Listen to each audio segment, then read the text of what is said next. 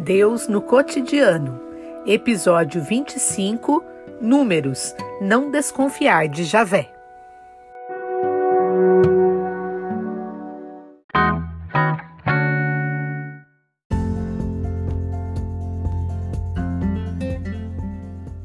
Os filhos de Israel chegaram ao deserto de Sim. Ali faltava água para a comunidade e as pessoas se congregaram contra Moisés e Arão. O povo debatia com Moisés, dizendo: Quem dera tivéssemos morrido quando nossos irmãos morreram na presença de Javé. Por que você trouxe a Assembleia de Javé a este deserto para morrermos aqui junto com nossos animais? Por que você nos fez sair do Egito para nos trazer a este lugar deserto, onde não se pode semear, lugar sem figueiras, sem vinhas e romanzeiras, até sem água para beber? Moisés e Arão se afastaram da assembleia, foram para a entrada da tenda do encontro e se prostraram diante dela, com o rosto por terra. A glória de Javé apareceu a eles, e Javé disse então a Moisés: pegue aquela vara, junto com seu irmão Arão, e reúna a comunidade. Em seguida, na presença de todos, ordene que a rocha dê água. Você tirará água da rocha para dar de beber à comunidade e aos animais. Moisés pegou a vara que estava na presença de Javé, conforme este lhe havia ordenado.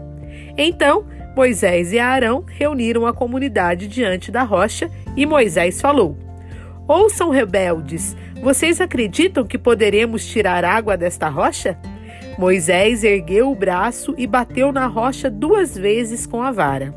A água jorrou em abundância e a comunidade e os animais puderam beber. Javé disse a Moisés e a Arão: Já que vocês não acreditaram em mim e não reconheceram a minha santidade na presença dos filhos de Israel, vocês não farão esta assembleia entrar na terra que vou dar a eles. De fato, Arão, após acompanhar Moisés desde seu chamado inicial, sendo sua voz, morreu no Monte Or. E toda a casa de Israel chorou por ele durante 30 dias.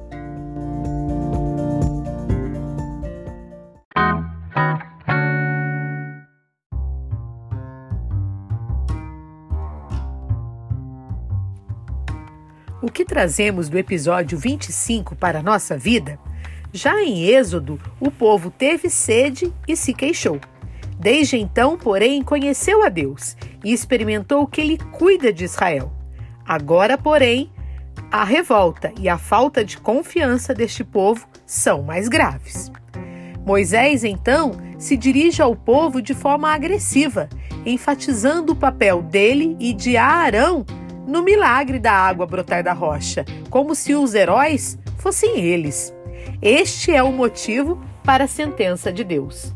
A morte de Arão é apresentada como castigo pela sua falta de confiança.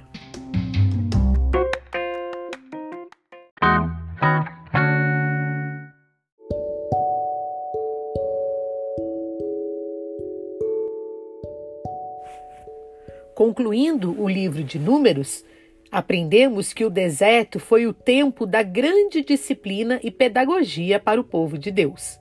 Não basta estar livre, é preciso aprender a viver a liberdade e conquistá-la continuamente, para não voltar a ser escravo outra vez. No deserto, Israel teve que superar muitas tentações acomodação, desânimo, vontade de voltar para o Egito, desconfiança de Javé e dos líderes, imprudência. Foi no confronto com essas situações que ele descobriu o que significa ser livre, para construir uma sociedade justa e fraterna, alicerçada na liberdade e voltada para a vida. Visto sob essa perspectiva, o livro dos Números nos ensina que qualquer transformação profunda exige um longo período de educação e amadurecimento.